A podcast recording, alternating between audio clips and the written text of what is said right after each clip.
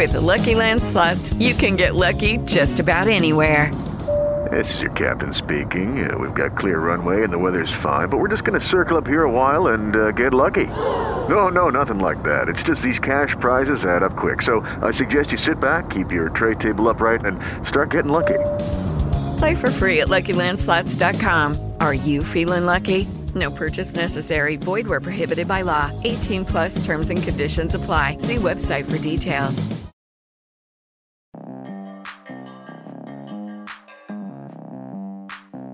You're listening to the Renegade Blitz podcast, a podcast for Steelers fans by Steelers fans.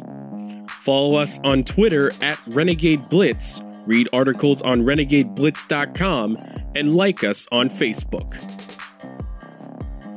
And welcome back to the Renegade Blitz podcast. I'm Ty Polk, joined as always by Chris Ward. We're excited for another preview episode Steelers versus Cowboys. And Chris, as you know, we're recording this the day after Election Day. Hope you enjoyed your existential crisis, just like a lot of people around here. And uh, Chris, how have you been surviving Election Day? Oh yeah, it was a pretty intense day for everyone yesterday. Uh, you just kind of could feel it in the air with uh, just how everybody's mood was, and you just like you know reading uh, tweets and just how interested in seeing what, what happened. Yeah, and the Steelers, um, as we are recording this podcast, they are still counting votes in Allegheny County, and the Steelers uh, are feeding poll workers. Yeah, it was reported today by uh, KDKA that the Steelers bought dinner for the Allegheny County election workers, which which is a great gesture by the Steelers organization because you know those workers there have been working a, a, lot of hours. You know, I think I read that. Yeah, they said they said that they've been working 22 straight hours, which is which is just insane. So, um, just just a classy uh, move by the Steelers organization. And getting back into football news, Stephon Tuitt was named AFC Defensive Player of the Week. Yeah, Tuitt, you know, he had a dominating performance against the Ravens on Sunday with nine total tackles. Eight of those were uh, solos, uh, two sacks, three tackles for a loss, and three quarterback hits. It was another outstanding game by Tuitt as he continues to wreak havoc uh, against opposing teams this year. Um, it's the second time Tuitt has received a Defensive Player of the Week award in his career. Uh, the first time came in Week 11 of the 2016 season against the Browns when he had five total tackles, four solos, two sacks, two tackles for a loss, and four quarterback hits. So hopefully we see more Steelers get Defensive Player of the Weeks and also add in to Defensive Player of the Month like TJ Watt got last month. Uh, yeah, I was just going to say about with Tuitt. He's the fourth player from the Steelers to be honored for a, a league award this season. Uh, Chase Claypool was named AFC Offensive Player of the Week for his four touchdown performance against the Eagles in Week Five. TJ Watt won AFC Defensive Player of the Week for his Week Two performance against the Broncos, and as you mentioned, he was named AFC Defensive Player of the Month for September. Well, it's awesome to see that the Steelers are continuing to show great excellence on the field. And Chris, Mike Tomlin has added another achievement to his future Hall of Fame career. Yeah, with the win over the Ravens on Sunday, Mike Tomlin captured his 140th career regular season win, breaking a tie with Tony Dungy for the most wins by a black head coach in NFL history. And you know, an interesting storyline there is the fact that Tomlin was hired as the Buccaneers defensive backs coach in 2001 uh, during what would be Tony Dungy's last season in Tampa Bay. Tomlin has always spoke highly on Dungy. You know, he looks at, at him as his mentor. Obviously, he's probably really thankful for Dungy, uh, you know, opening up the doors for him in the league and giving him so much knowledge in his early portion of his career. And Chris, do you have any more news? The Steelers are, are listed as 14 point favorites against the Cowboys on Sunday, according to oddshark.com. The Steelers have not been a double digit favorite on the road since losing to the Raiders 24 to 21 on December 9th, 2018. The Steelers are 1 and 12 against the spread in that scenario going back to 1993. And uh, the Vegas line for the Steelers Raiders game 2018 was 10 and a half points. The over under for Sunday Steelers Cowboys game is 41 and a half points. The Cowboys are 0 and 8 against the spread in their last eight games, and the Steelers are 5 and 0 against the spread in their last five games. And, and all those statistics are on oddsharks.com. Well, Steeler fans, go place your bets because it's going to be a fun one this week as we talk more about the Dallas Cowboys with our next guest. And we're glad to have on Kyle Youmans, on air host with the Dallas Cowboys. Kyle, glad to have you on the show. Yeah, guys, absolutely. Anytime. Excited to talk about this matchup. I know you guys are probably a little bit more excited about your team right now, but hey, we've got NFL football to talk about, and I'm thankful for that. Please, it's the Dallas Cowboys, and plus, anytime to beat up on you guys for 1996 is awesome for me, even though I was barely alive. That's fair. I, I, I wasn't, so I'm right there with you, my friend. It's been a rough year for the Cowboys, especially after the ankle injury to Dak Prescott. Only one touchdown in their last three games offensively. It reminds us of last year with the Steelers with Ben Roethlisberger's injury. What are the plans for the Cowboys? Are they still going to make a run at the division, or have they moved on to 2021? You know, and it's kind of crazy because of of course you look at it from a two and six record standpoint, and you think it would be crazy to make a run at a division, right? It would just be outlandish for a two and six team to just have confidence in the fact that they they're going to still have a chance to win the division. But the, the fact of the matter is, the NFC East has been so horrendous throughout the course of this uh, this season so far that you have an opportunity to go make a run. You're only a game and a half back. You just played Philadelphia, who's the leader in the clubhouse right now, and you saw exactly the problems that Philly even brings to the table. Sure, the final score ended up being 23 or excuse me, 23 to 9 but really, you were in that game all the way up until the very end. And, and I think even with the problems that you've had on offense, whether it be the offensive line or the quarterback situation, like you said, following the injury to Dak Prescott and the injury to Andy Dalton, I think you you have a confidence level that even if you sneak out a couple wins here later on in the season, you're going to have an opportunity to make a run for a division title. And, and of course, the wild card's out of the question. You're going to have to win the division in order to make it into the playoffs. But I think they're still looking at it as an opportunity. Uh, they've got some tough games coming up that may decide their fate before they really get a chance to make a run at it. Of course, Pittsburgh this week. They've got the bye week, and then they play Minnesota uh, before taking on Washington and Baltimore. So you you got a couple tough games coming up here in the, the third quarter of the season. And so you've got to have a, a successful turnaround at some point. And if it doesn't come very soon, you're going to have some struggles. But I think right now the idea is to still make a run at that thing. Yeah, and Kyle, we, mentioned before, you know, we came on to podcast about how uh, how many Pittsburgh ties there are with the Cowboys organization. Uh, you know, the head coach Mike McCarthy's from Greenfield. Uh, Sean Lee's from Upper St. Clair. Ben DiNucci's uh, he went to Pine-Richland, and uh, assistant coaches uh, Jim Tomsula and Jeff Blasco uh, were from Ties High School, uh, Steel Valley. that's for you know our hometown listeners and everything. But we want to know what's the organization's thoughts on McCarthy. Well, right now it's it's tough because of, of course with the COVID nineteen off season and and kind of the the struggling start that they've gotten off to, it's hard to really make a read on, on Mike McCarthy. And of course, McCarthy continues to have his strong Pittsburgh ties, like you said, and and uh, he's never had a regular season win against the Steelers, his childhood favorite team growing up. And so, you know, he wants to show out this week specifically for that reason. I mean, I know his biggest win of his career did come against the Steelers in that Super Bowl, but I mean, Cowboys fans right now don't care about that. They don't care about the fact that he has that Super Bowl title underneath his belt. Sure, that was great in the hiring process, but it's a what have you done for me lately now kind of league. And right now, lately is two and six. And I think right now the Cowboys are really trying to turn things around because they like their coaching staff, they like their personnel. They feel like they've kind of gotten the short end of the stick in terms of where those injuries have hit them and how they've adjusted throughout the course of the season. So I think they want to find a way to keep this core group together, especially underneath a first year head coach. You want to find a way to develop and to, to evolve. And right now, it's been really tough to do both of those things with the situations that they've had so far. So, man, I'll tell you what, it's it's it's a split field. It's a split house right now with Dallas Cowboys Nation because uh, half of them are frustrated in the coaching and half of them understand the situation that's at hand. But it's either way, you got to find a way to win. And talking about DiNucci, just made his first career start against the Eagles last week, and I thought for a guy, maybe it's a little bit of hometown bias, but I thought for a guy that was just coming off the bench and probably the toughest situation you could ever have for a rookie quarterback, he did okay, and but there was also you know rumors of of Andy Dalton coming back, but now he's on the COVID nineteen list, and now the reports are they're going to sign Cooper Rush or Garrett Gilbert as their quarterbacks on Sunday.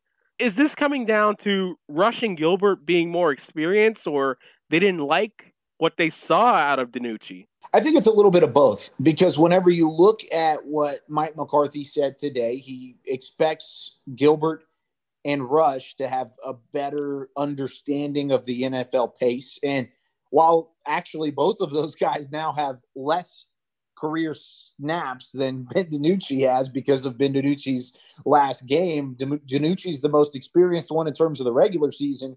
But the fact is, is that Gilbert's been in the league for almost 10 years. You have Cooper Rush, who's actually been with the Cowboys the majority of his career, and then did not. He was the backup quarterback for Dak Prescott last year. Did not resign and uh, was picked up off of waivers, so he knows Kellen Moore's offense. He knows his way about, around this organization. So I think they're taking a chance on the fact of of these two guys taking care of the football, and that's kind of what we had heard around the stars that the frustration is in the turnovers. And while Ben DiNucci sure, during his first start against Philadelphia last week, he had times where it absolutely looked like he had struggled to pick up the pace. He wasn't necessarily ready. It seemed like he struggled to to find himself behind that struggling offensive line for the Cowboys against the stout Philly pass rush. And I think the turnovers were the things that that kind of continued uh, to, to overflow things for Ben DiNucci and to kind of cement his backup status. And, and I think they're hoping that Cooper Rush and or Garrett Gilbert will find a way to hold on to the football a little bit better. We'll see if that's the case on Sunday against a team that definitely likes to take the football away from time to time. And so I think it'll be interesting to see whether or not uh, you'll see those experienced guys do better than Ben DiNucci because, like you said, there were goods and the there were bads, but I think right now they just need to go with the experience. Will we be seeing the double reverse again? I, I, don't know. Uh, it didn't. It didn't work very well. I, I, the one where they did have the, the double reverse that worked to CeeDee Lamb. Uh, I mean, sure, you might want to throw that one back out there, but I think uh, I think last week, whenever you saw Cedric Wilson get sacked twice, a receiver getting sacked twice as an official stat just blows my mind, even right now as we record this. But uh, I think they're going to be more careful and more conservative with their play calling. I can't say that for certain because, of course, the media unable to see that portion of practice, looking at the play calling and and things involved there. But I think they're going to try and get Ezekiel Elliott going. I think they're going to at least try and get the ball into the receiver's hands on the outside, whether it be Amari Cooper, Michael Gallup, or CeeDee Lamb. But in terms of the trickery, I don't think it's off the table, but it might be on the back burner for now. And uh, Ezekiel Elliott has struggled uh, this season by his standards, uh, you know, rushing for 521 yards on 132 attempts and five touchdowns. You know, he's averaging, you know, only 30, uh, 3.9 yards per carry. He hasn't rushed for 100 yards uh, or more in a game this year one one of your co-hosts, uh, Rob Rob Phillips, said that he's in the top 11 and runs of 10 plus yards or more, tied with James Conner and Alvin Kamara. All while he's going to have his lowest carry total since 2017, where he was suspended for six games that year. What could Elliott and Tony Pollard uh, do against the Steelers defense while coming off their worst performance against the run in 27 years, which is uh, still a notoriously uh, tough defense. Yeah, I think they they have to find a way to move like they did against Philadelphia, really, because Philly was the first game that you found a bit of a rhythm with the interior of your offensive line. You got a rookie at center and Tyler Biadasz who came in and has filled in quite nicely for Joe Looney, who was hurt earlier in the season. Zack Martin was back from his concussion. He missed the game, and now he's back at right guard. Connor Williams was your only starter for a little bit that uh, really had some success. And I think if you can run behind those three guys, then all of a sudden you've got a you've got a, a really really nice uh, rhythm from an offensive line standpoint to block for Ezekiel Elliott. And you mentioned the struggles that he's had. He's only had two 100 yard games in his last 16. So basically, in a season worth of action, He's had two 100 yard games on the ground, and he still gets his fill in the passing game out of the backfield. Not as much lately following the injuries to Prescott and to Dalton, but this is somebody that you have to get the ball into his hands, and you have to see him find a bit of a rhythm. He's still a good running back, he's still a good tailback. And for the money they're paying him, he needs to step up and he needs to to find a way to make impacts uh, where he didn't necessarily make impacts at any point this season. And I think overall, you're going to see them early on trying to get him rolling. And when they went away from it against Philly, they may stick with it this week against Pittsburgh. Has he cleaned up the, the fumbling issues that he had early, earlier in the year at all? He didn't fumble last week, which uh. is nice. But that's, that's let's take it one week at a time, I guess, before we say he's cleaned it all up. But uh, I mean, it, it, it all kind of came to a forefront in that that Washington game where he just could not hold on to the ball. Of course, Arizona as well was in the middle of that mix, and I, I think you look at it from the standpoint of he's never had that fumbling issue. Hopefully, he goes back to the confident runner that he was previously. He was on the injury report today, but I think you look at it uh, from a week to week standpoint with Zeke is hold on to the football, do your job, run well and hard, but but make sure you don't turn that thing over. And we mentioned a little bit earlier with the talks about the double reverse, but does Dallas have any other plans to put the ball in their receivers' hands? I mean, they have a ton of talented guys. I mean, I love Amari Cooper and CeeDee Lamb wearing the infamous number 88. Uh, you know, Dalton Schultz replacing Jason Witten and uh, Michael Gallup, who was a, a little bit in trade talks, I heard. And, and of course, Zeke, as you mentioned, in the receiving games. Uh, what are the Cowboys going to do? Because, especially with Zeke, running backs against the Steelers, they haven't been able to run the ball, but well, except mm-hmm. J.K. Dobbins last week, but they've really been successful at least, or found some success in the receiving game. Yeah, it's tough. Uh, I think you look at this Pet- Pittsburgh defense, and I think the thing that worries people the most is Dupree and Watt coming up off the edges against these tackles. I mean, you look at Cam Erving, who has really kind of been, uh, I mean, mediocre from a left tackle perspective. He was better than uh, than maybe what we've seen from Terence Steele on the right side, but an undrafted free agent out of Texas Tech and Steele has just not lived up to the to the billing at the moment. So I think you're worried about the pressure off the edge, so you need to find a way to get it into your playmakers' hands early, and I think that gives the Pittsburgh secondary a vast advantage. The fact that you won't see necessarily CeeDee Lamb running underneath routes in the slant that's where he's dangerous. You won't see Michael Gallup running the verticals downfield. That's where he is best utilized. And then Amari Cooper is all over the field, and he's going to get his uh, his filled. This was the first game really that he had kind of disappeared uh, from a, a, receiver standpoint against Philadelphia because I just don't think Ben DiNucci gave him the ball in in ways to be successful. And I think that's why a, another reason they're making the change in order to to put Cooper Rush and or Garrett Gilbert back there is the fact that maybe they give a better opportunity to get the receivers of football than Ben DiNucci did. Ben DiNucci was a better runner. This is a guy during his time at James Madison and even at Pitt, going back to his first stint in the collegiate game, as as a guy who could run the football and who would utilize his legs to find a rhythm. Well, he didn't do that a ton during Philadelphia or during the Philadelphia game, but he also didn't find a rhythm throwing it either. And so I think they're going to try and get it into the hands of their playmakers and allow them to make plays underneath that secondary and before the pass rush can make an impact.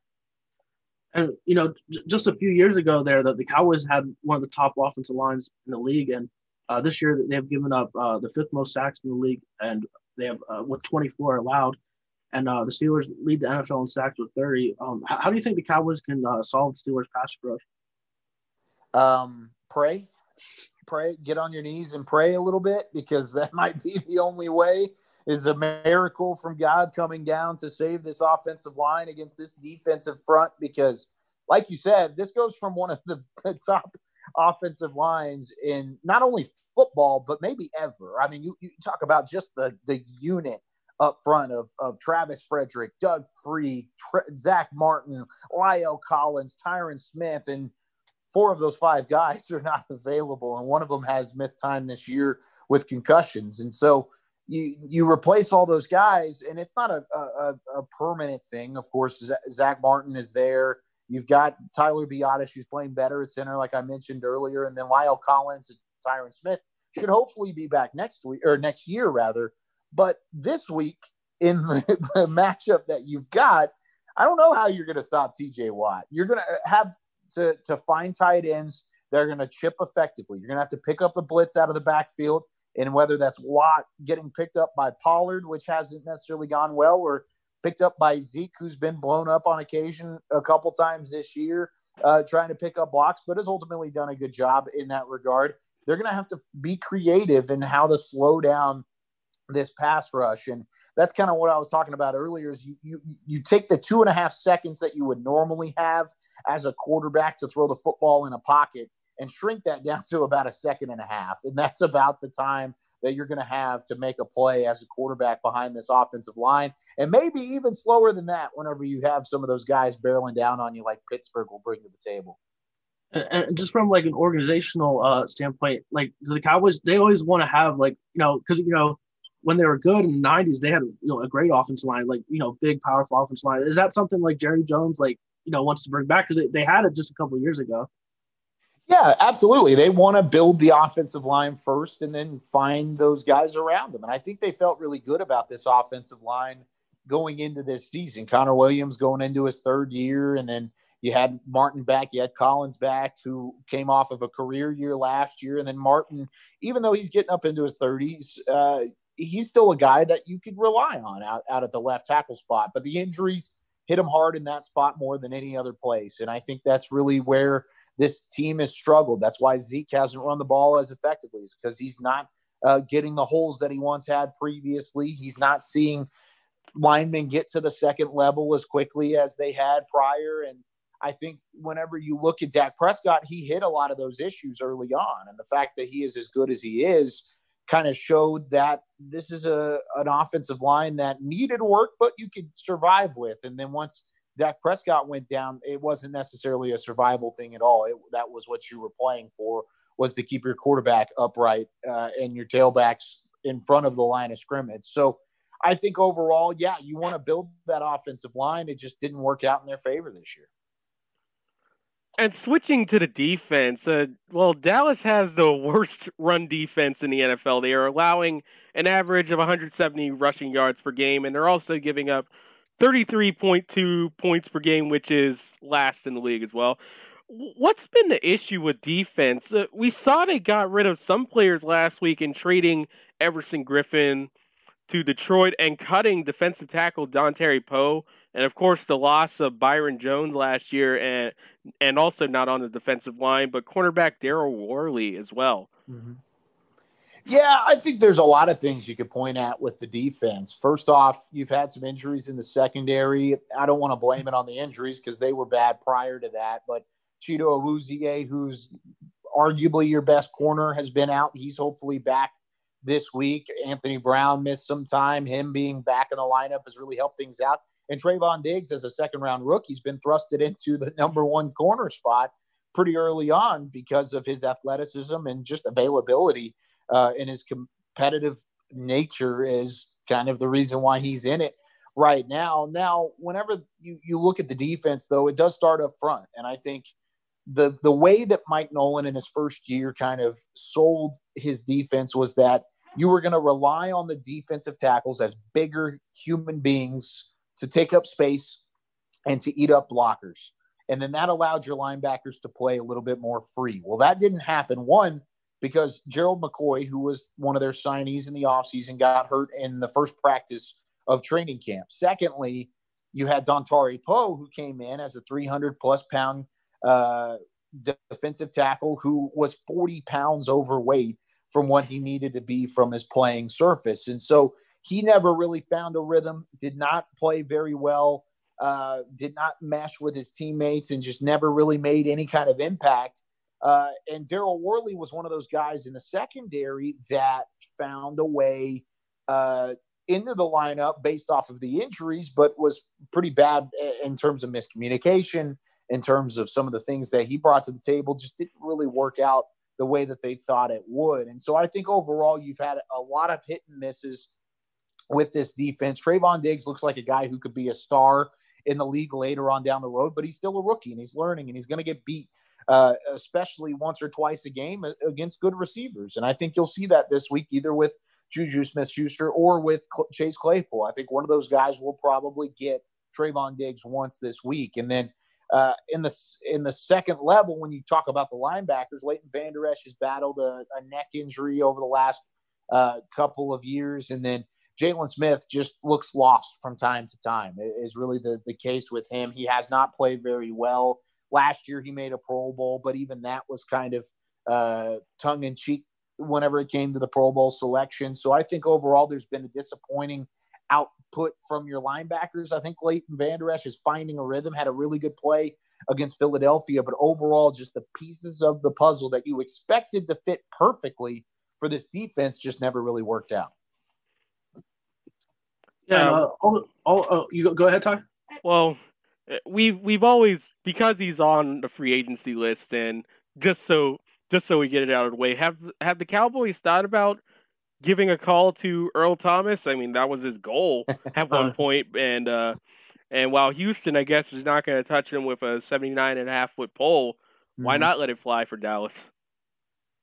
Yeah, I think that's kind of the the mindset of a lot of the fans is why not? I mean, look at what we've got back there right now. Xavier Woods isn't turning any heads, at least in a positive manner, and then you've had kind of a revolving door at that strong safety spot, and so why not throw Earl Thomas back there. I think there's a lot of off-field issues that are not necessarily uh, been brought to the public just yet with with Earl. And I think teams there's a reason why 31 other teams have not wanted to touch him with a 80 foot pole as well. And I think it, it's it's unfortunate because of the guy that he is. I think it's unfortunate because of the kind of player that he is and the the kind of success that he could potentially have in a defense like this where he would step in immediately and be the star. He would step in and be the guy that everyone turned to in order to uh, to look at to, to lead them to being better, just straight up better, really, whenever it comes to the defensive side of the football. And I think the off the field issues have deterred not only the Cowboys, but the rest of the NFL away from Earl Thomas for now. But hopefully he gets that under control and he's back in the NFL and maybe with the Cowboys. You never know before you know it. Yeah, uh, uh, Aldon Smith, uh, he's had a, a, solid season this uh, year. Um, leads the team in sacks with five, and uh, Demarcus Lawrence has an 89.9 grade from PFF, which uh, ranks third among edge, rush, ed, edge rushers this year. Um, how, how have Smith and Lawrence been? Like, how, oh, excuse me, have Smith and Lawrence been two of the few bright spots on the defense this year? Yeah, I would say so. I think they they played really well. Now, Demarcus Lawrence will get a lot more flack from Cowboys fans because of his bigger contract. But I think overall, if you turn on the film and you actually watch the tape, this is a guy who's a disruptor. He's going to come in. He leads the team in pressures. He's somebody that continues uh, to to pester quarterbacks on the opposing team. And I think he's made some of the bigger impact plays that we've seen this season, and I think he'll continue to do so. I think he's one of the best edge rushers in the league. And like you said, Pro Football Focus agrees. Cowboys fans may not agree. He's kind of been a, an easy scapegoat for the defensive struggles. As for Aldon Smith, whenever you brought him in, specifically off of the five year hiatus from football and his suspension that he had served, when you brought him in, you said any kind of production is good production. Well, he's given you production. He had a three sack game earlier this season. He's continued to play well. He's eating up double teams. He's trying to make things easier on the interior of that defensive line. He's not going to be a flashy player, I don't think, like he was in San Francisco. He's not going to put up just uh, incredible numbers, but he's putting up good numbers. And the fact that he's come in and played admirably since really getting put into the starting lineup and thrown into the NFL again for the first time in five years, he has absolutely been a bright spot. And there's a reason the Cowboys didn't really want to listen to trade talks with Aldon Smith. So apparently, Seattle had made a call for Smith, and they rejected that and said, "No, we're we like our value with Aldon Smith, and we want him to be a part of this defense moving forward." So I would expect to see 58 back on the Cowboys next season. And the the Cowboys rank eighth in passing yards allowed at 214 yards per game, mm-hmm. and and and and of course you talked about Claypool, but there's also a bunch of other guys: Diontae Johnson, mm-hmm. the aforementioned Smith Schuster, even James Washington, Ray Ray McCloud, and that's before you get to the tight ends. I, I was well, about to say those tight ends scare me, man.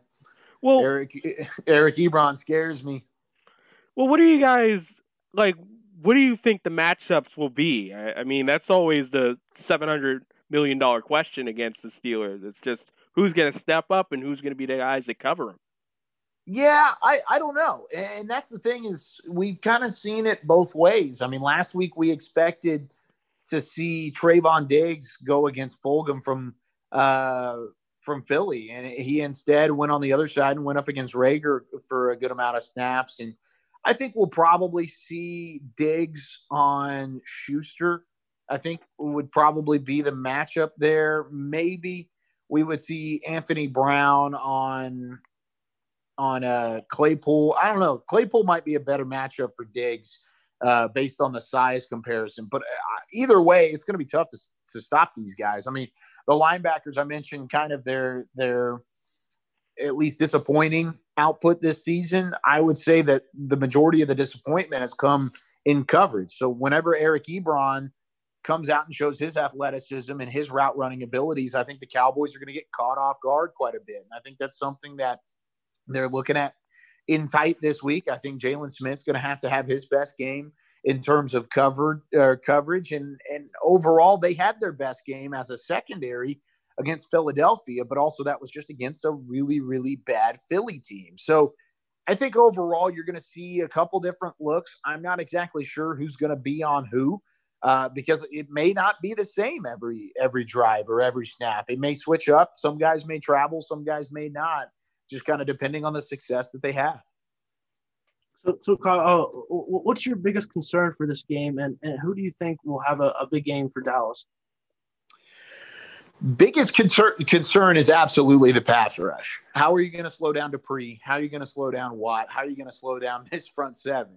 And with a banged up offensive line, there's still a lot to be desired. Now you had a, a at least a little bit of a better game, but still not enough to to have a rookie quarterback find success against Philly.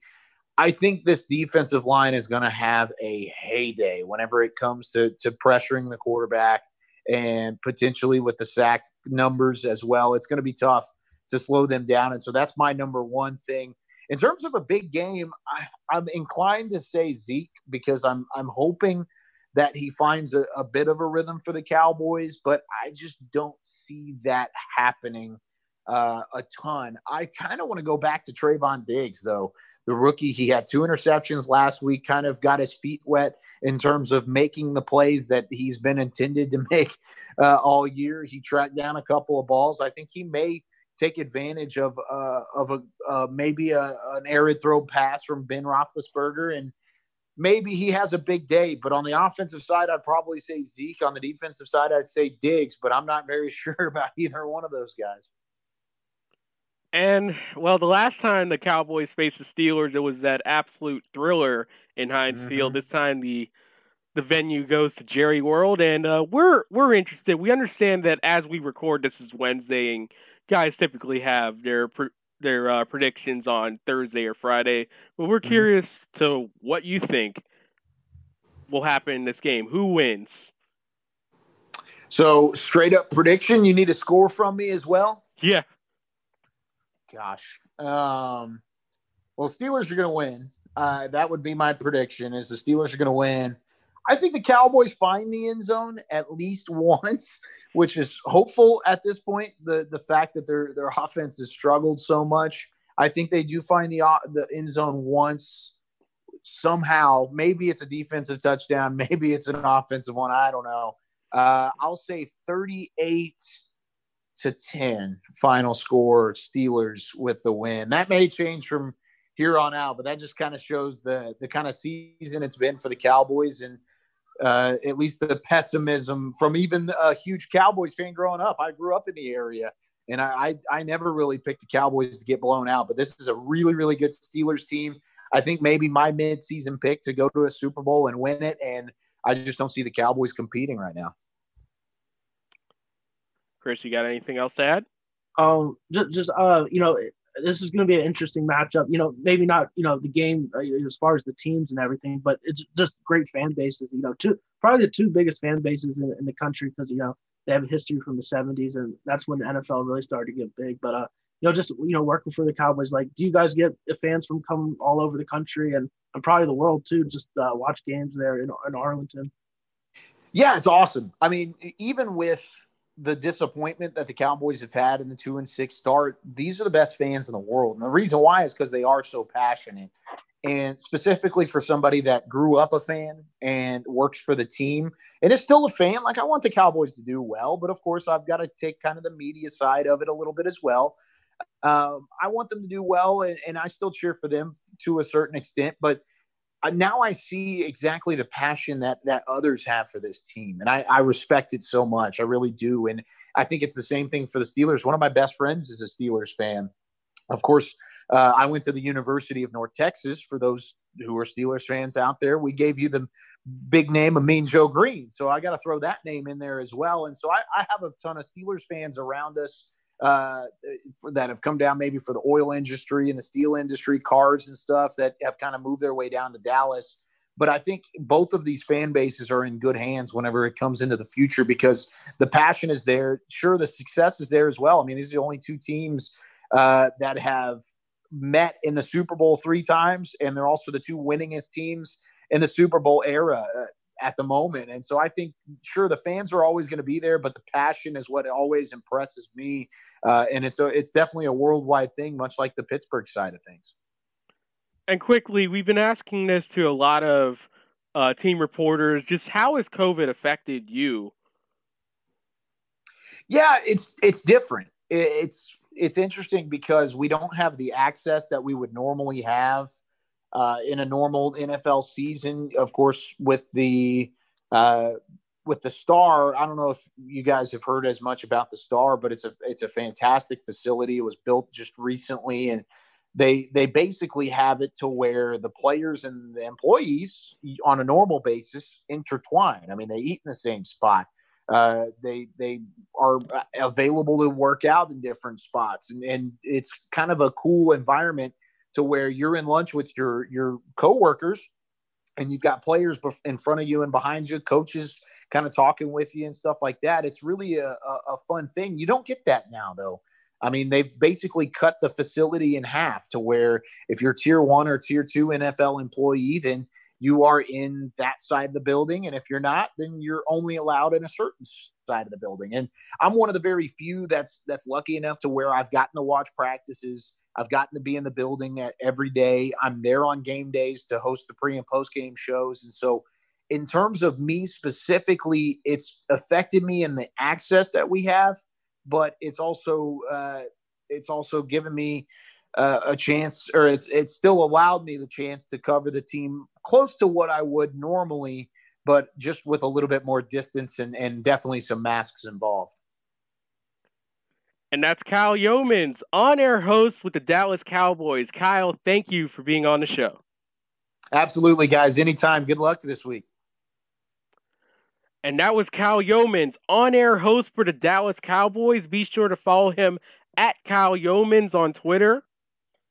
And Chris, it's now time for our predictions. And in a nice twist of fate, I actually predicted the winner, and I was also pretty close to the score, unlike you yeah, last week I, I got I got it wrong. Uh, I, I, probably read too much into the Ravens, uh, their record coming off the bye, which you know initially it helped them. It looked like you know obviously in that first first half, but uh, you know the second half the Steelers got things together and you know came back and won the game. But uh, what what I have it last week, I had 26-20 uh, Ravens winning, uh, but the, you know obviously the score ended up being 28-24 Steelers. This week I'm going, you know, the Steelers winning big here. Uh, probably I'm, going to say 31 to 10. You know, like we mentioned before, the the point spreads, uh, you know, 14 points in favor of the Steelers, and you know the Cowboys. You know, you're not sure who their quarterback's going to be, but it's going to be either uh, Cooper Rush or Garrett Gilbert.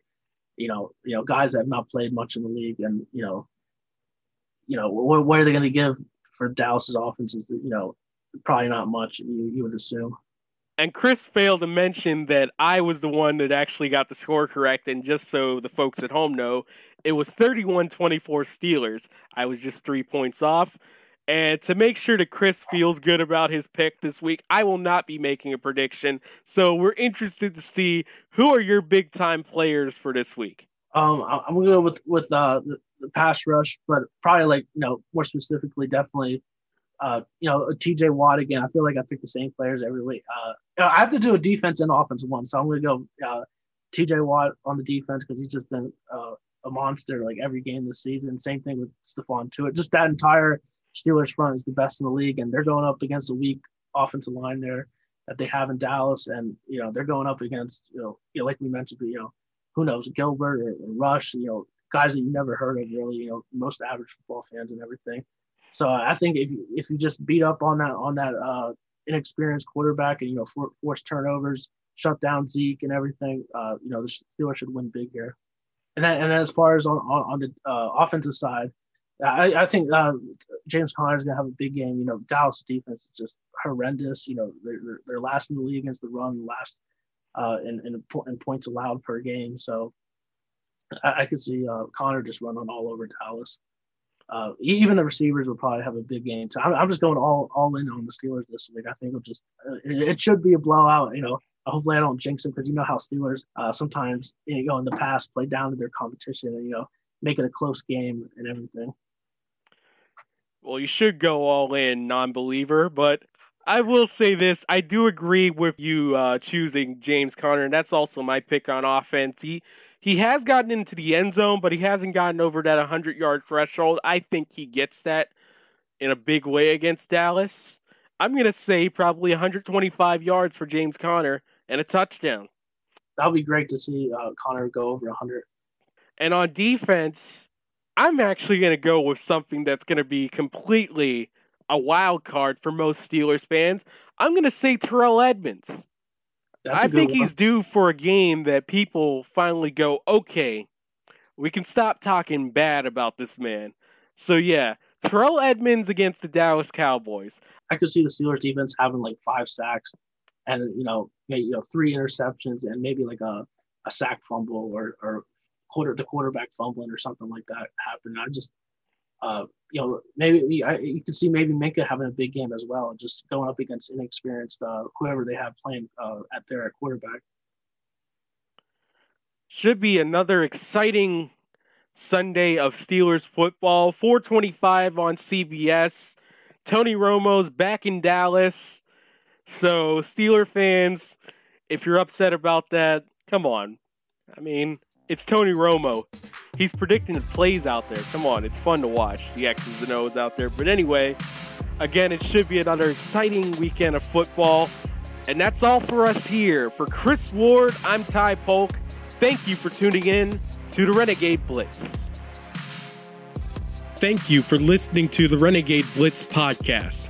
Follow us on Twitter at Renegade Blitz, read articles on renegadeblitz.com, and like us on Facebook. Our podcasts are available on YouTube, Google Podcasts, Apple Podcasts, Stitcher, and Spotify.